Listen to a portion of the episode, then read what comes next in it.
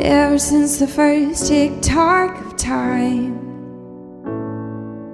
you brought order to a world undefined.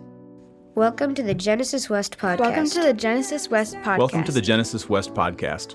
Our, teaching, team is made up of men and women who love asking probing questions of each week's scripture portion, to which our community responds. responds with curiosity, courage, and a desire to, to expand, expand in in faith. faith, hope, and love. We follow the Revised Common Lectionary and we follow the church calendar because they anchor us in something which can hold us, no matter what life throws our way. We exist to join God's work of cultivating new beginnings in all of us, everywhere. Cultivating new beginnings in all of us, everywhere. We exist to join God's work of cultivating new beginnings in all of us everywhere. We hope you enjoy this week's teaching. We hope you enjoy this week's teaching. We hope you enjoy this week's teaching. The scripture reading is Matthew 20, 1 through 16. For the kingdom of heaven is like a landowner who went out early in the morning to hire laborers for his vineyard. After agreeing with the laborers for the usual daily wage, he sent them into his vineyard. When he went out about nine o'clock, he saw others standing idle in the marketplace, and he said to them, You also go into the vineyard, and I will pay you whatever is right. So they went. When he went out again about noon and about three o'clock, he did the same. And about five o'clock, he went out and found others standing around, and he said to them, Why are you standing here idle all day? They said to him, Because no one has hired us. He said to them, You also go into the vineyard. When evening came, the owner of the vineyard said to his manager, Call the laborers and give them their pay, beginning with the last and then going to the first.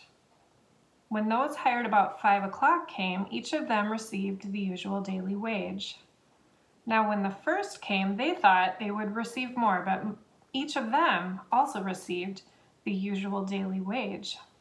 And when they received it, they grumbled against the landowner, saying, These last only worked one hour, and you have made them equal to us, who have borne the burden of the day and the scorching heat. But he replied to one of them, Friend, I am doing you no wrong. Did you not agree with me for the usual daily wage? Take what belongs to you and go. I choose to give this last the same as I give to you. Am I not allowed to do what I choose with what belongs to me? Or are you envious because I am generous? So the last will be first, and the first will be last. The word of the Lord. Thanks be to God. Hey, everybody, welcome to my new recording studio. this is my son Isaac's room. Notice the beautiful guitars in the background. Uh, I figured I needed a place with better light after all these months. So there's better light up here, plus better background guitars. So let's do a two minute roundup because this one is a doozy. Okay, so this is a parable, and parables are made up stories that contain deep universal truths with many layers of meaning. In fact, as many layers as you want to go, a parable will take you. Some parables are simple and straightforward, like when Jesus says the kingdom of heaven is like a treasure buried in a field. You find it, you sell everything you have. That's clearly something that is extraordinarily good, that once you find it, you're going to do anything you can to lay your hands on it. But then other parables like this one are confusing and complex and even disagreeable. Uh, and the problem for many of us, I think, at least those of us who grew up in the church, is that these parables are so familiar that it's easy to miss the point. So, at the very least, we should start with asking why Jesus is even telling this parable in the first place and who he told it to. So, the answer, luckily, comes pretty easily if you read the previous chapter. So, this comes from Matthew 19, verses 23 through 27. Then Jesus said to his disciples, Truly I tell you, it will be hard for a rich man to enter the kingdom of heaven.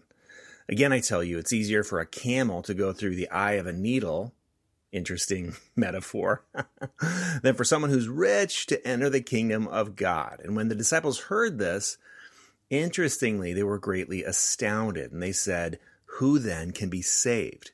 Because there was a just great understanding back then, first century, that material blessings meant that you were blessed by God. So if you were rich, you were automatically blessed by God. And if you were poor, you were sort of cursed by God or doing something wrong. That was just the understanding.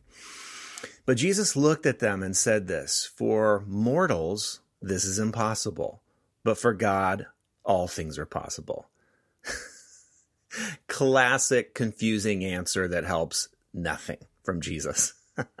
Verse 27 Then Peter said in reply, Look, we've left everything and followed you, so what then will we have? So now we know why Jesus told this parable to his disciples. We also know that he was trying to answer two very difficult questions. Number one, who will be saved? Existential question. And then number two, a very human one, Peter asks, Hey, we've given up everything to follow you and your way.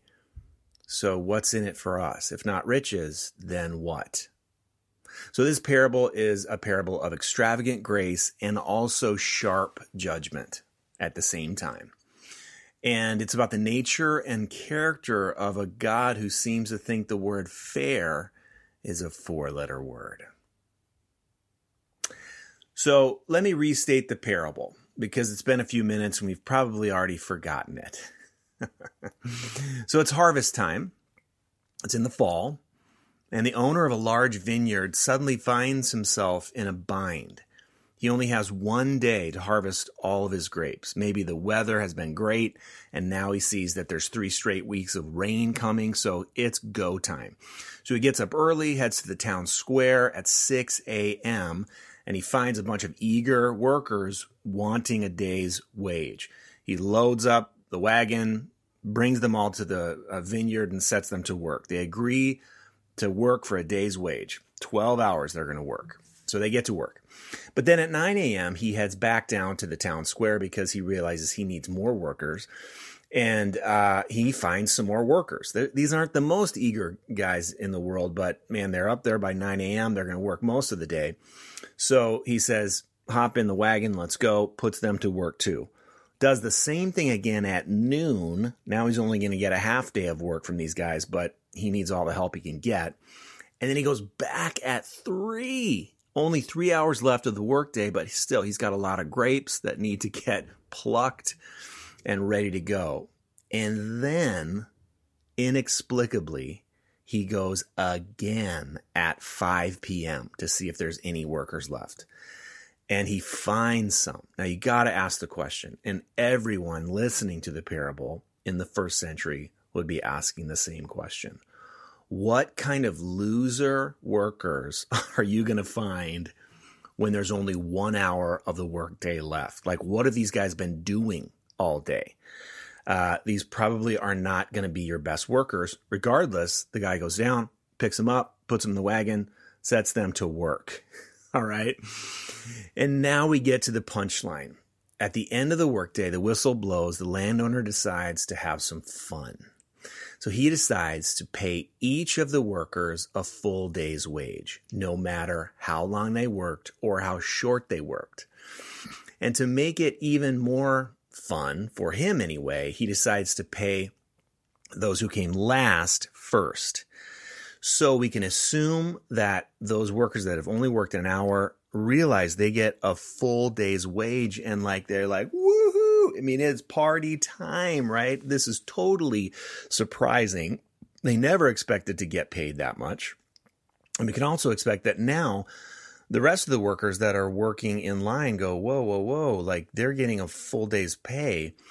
And especially we can assume, because it's right there in the text, that the workers that have worked all day, now they're starting to think, well, if those losers who only worked an hour got paid a full day's wage, then dang it, uh, we're we're probably getting huge bonuses because we worked hard, we're worth our hire, and let's go.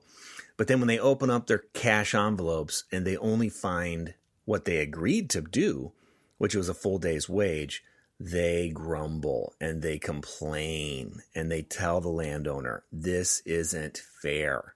How dare you essentially pay those lazy workers who've only worked one hour the same wage as us, who have been breaking our backs all day for you. This is not cool.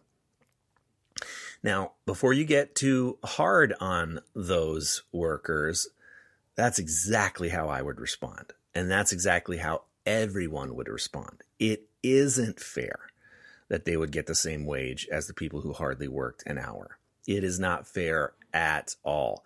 This is brutal. Like, this is not uh, a happy day uh, for those workers. And I think it's important to recognize that if this were you or me, uh, there's no way, like, there's no way, there's no way that we're going to be happy about this. There's no way that we're going to go, oh, that's so cool. Oh my gosh, what a nice landowner. I'm so glad those guys that only worked one hour got paid the same wage as we did. Because, you know, hey, we agreed for a full day's wage and we got a full day's wage. So I'm happy. no, no way that you respond that way, and no way that I would respond that way. So Jesus puts us all in a very human situation. What do we do when we feel like we've earned more than the other guy, but we get the same amount? Whatever, whether it's money or whether it's treatment or whatever it is. What do we do when we feel like we've earned more than the other guy, but we get the same? Oof, we get mad we complain just like the guys in the parable do. So no surprises there. But then what's interesting is how the landowner responds. Hey, he says, friend. And interesting in the in the Greek, the word for friend is a very unfriendly word for friend. it means like, uh, hey, take what belongs to you, the landowner says, and go. I choose to give this last, the workers that, that worked last, the same as I give to you. And that's up to me. Am I not allowed to do what I choose to do with what belongs to me? Or are you envious because I'm generous?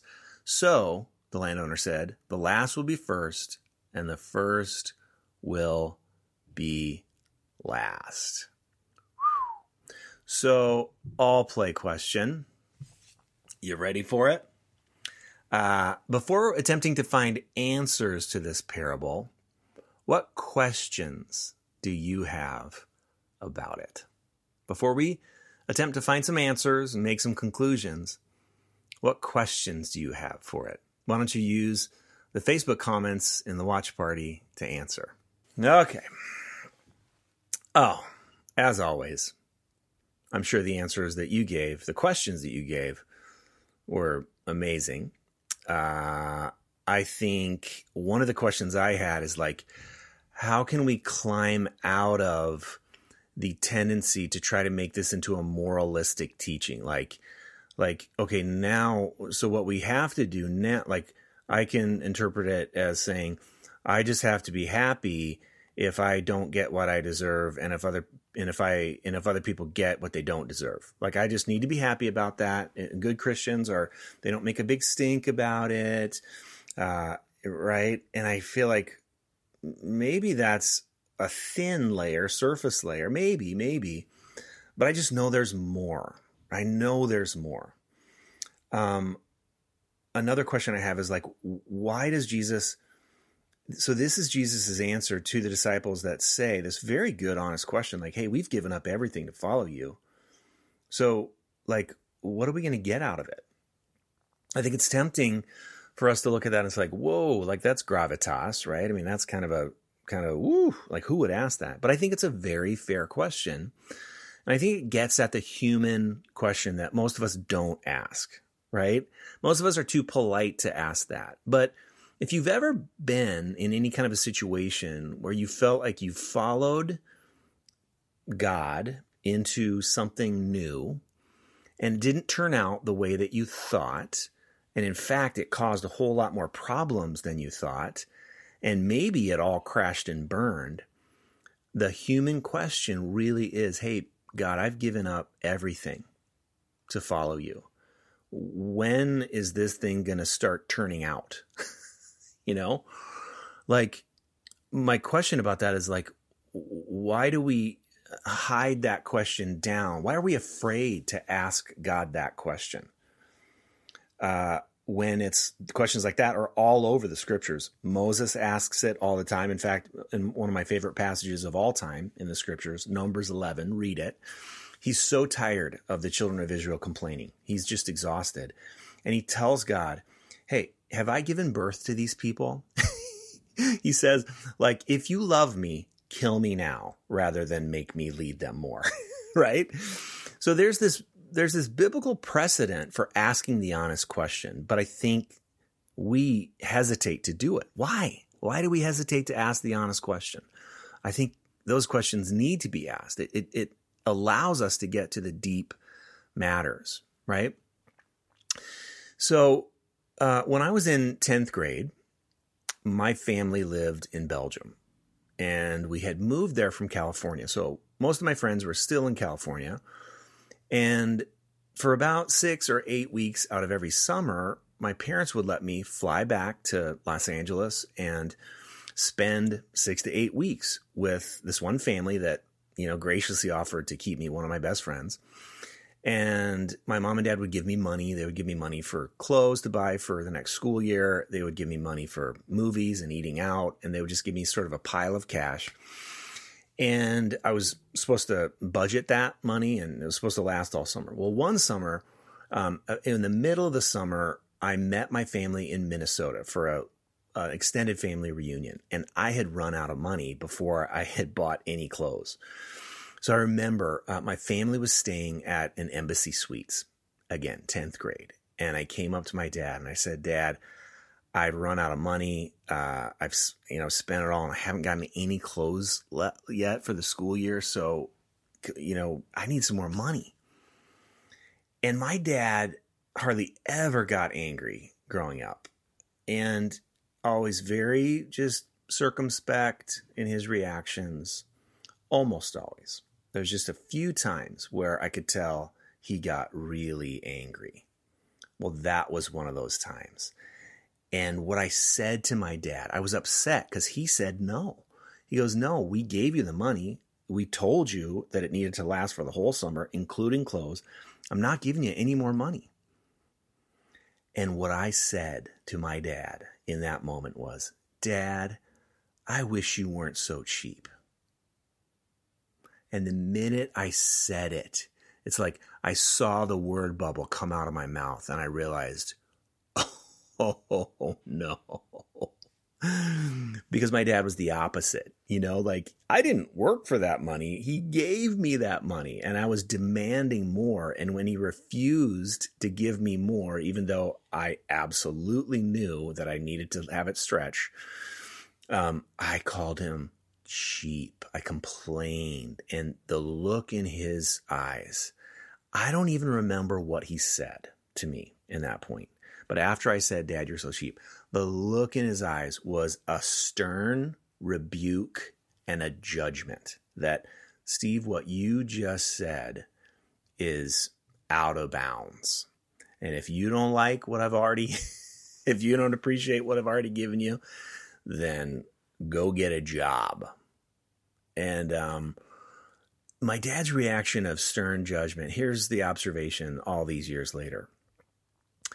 It was harsh, but it was a huge gift to me because it made me suddenly realize how self centered I was and how I had forgotten his generosity. Not only had I forgotten his generosity, I labeled him the opposite. I labeled him as being cheap, unbelievable. Now, in that moment, if my dad would have responded with, like, okay, buddy, um, you know, it's okay. I'll give you some more money. Um, I know you need more money, even though I treated him horribly. I would have learned nothing. I would have been able to continue to be a self centered jerk. And I would have learned to. my dog is barking outside the door, wants to come in. Let's see how this goes. Back to um, back to the story. Uh, I I I would have not broken out of what I needed to break out of, which is seeing myself wrongly and seeing my dad wrongly, which would have led me to all kinds of problems in life, right? So that was a time where a stern rebuke, a judgment was necessary. And this is one of the observations of this parable.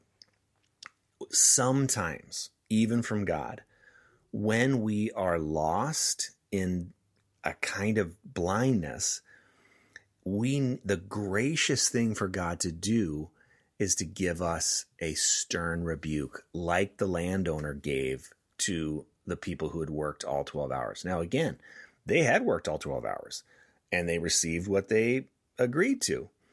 And they complained because they didn't like how the others got treated. And that was a self centered, self absorbed, self referential uh, attitude that really goes against the principles of the kingdom of God. So it was time for us. The gracious gift was a stern rebuke. So I want you to wonder about like, there are times. Now, I'm not talking about being like punishing with your words or mean or angry, but there are times where the gracious thing to do from God, even to you, is to receive a stern rebuke that'll hopefully guide us back into seeing the way we need to see. In fact, the most literal translation of how the landowner talks to the people is is like do you see my generosity with an evil and wicked eye? An eye of darkness, an eye that's blind, right? So sometimes we need a judgment like that. We need a sharp correction like that in order to help us see what we need to see, right? And I mean, there's just no way around that. So that's part of what this parable is. Now, there's another side to this parable, as we all know, that's about extravagant grace. And my older sister, um, she went through a time in her 20s where she was completely lost. She was living across the country and involved in things that were very destructive and dark. And we just kind of lost her for a couple of years. But then one day she really did hit bottom. She called my parents and said, Would you please just come and get me? And without any hesitation, without any questions, without any, you know, assurances that she had changed her ways or anything, they rented a U-Haul they drove across the country, they picked her up, and they brought her home. And it took her a long time of healing to kind of get over that. But what what, what struck me about that uh, was that in the time of great need, when she had hit rock bottom, and certainly there had been you know years and months of like not great communication, and there's nothing she did that earned that trip down down there to pick her up but because of the extravagant love that my parents have for us, and they're not perfect, but man, we know that they love us. Uh, we know that in those moments when we're at rock bottom, they will do anything in their power to come get us.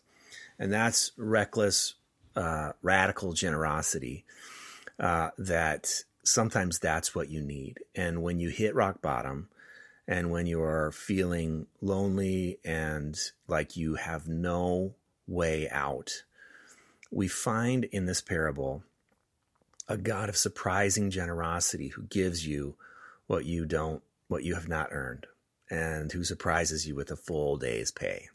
Amen.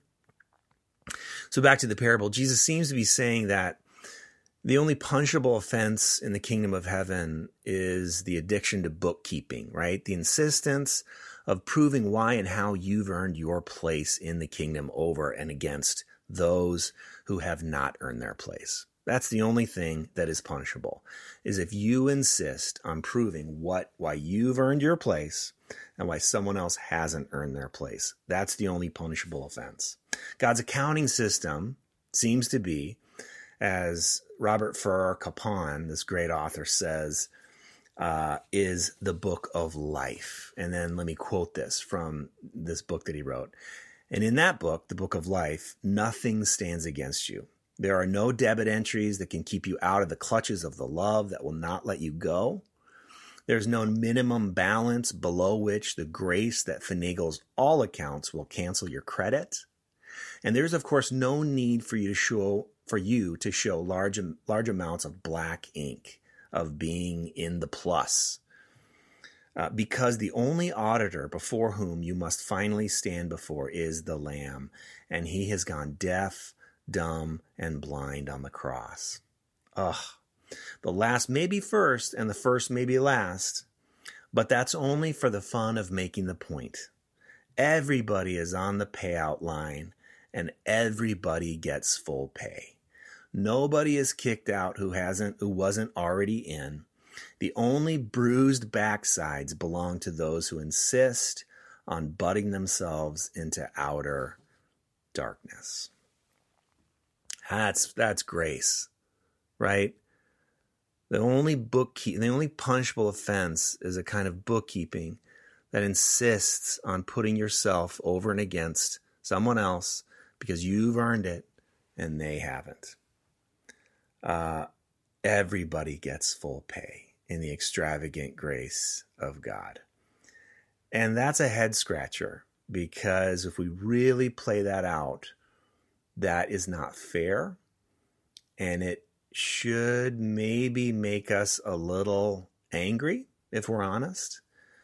Um, it should make us go, wait a minute, what? And yet, Jesus seems to talk over and over and over and over again like that in the New Testament. This kingdom of God that has crashed into this here and now uh, does not exclude anyone. So, how about some reflection questions for this week as you read this parable, maybe again as you sit with it? Question number one: In what in what ways might you be caught trying to earn your place with God while also subtly condemning those who you don't think have earned it? In what ways might you be caught trying to earn your place with God? And in what ways are you maybe subtly condemning those who you don't think have earned it? Question number two In what ways might you need to be curious about the God who is rascally and fun and marked by outrageous generosity and surprising endings? In what way might you need to get curious about the rascally fun side of God that's outrageously generous and loves to provide surprising endings to people who thought that they were done? and then, number three, uh, what is one tangible way this week, just one, small or big, that you can simply rest in God's goodness, wasting time with God for the sake of love and not to earn God's approval. Well, it's just one tangible way you can simply rest in God's goodness over this next week, wasting time with God for the sake of love and not to earn God's approval. Amen. Amen. Endings are a place where life is remade. Thank you for listening to the Genesis West podcast. If, if you, you, find, find yourself, nearby, nearby on Sunday, we'd love for you to join us for worship. We meet at Elam Church Center in Robbinsdale, Minnesota. If you, if have, you have, any questions, questions or would like to connect with us, please visit us at www.genesiscov.org.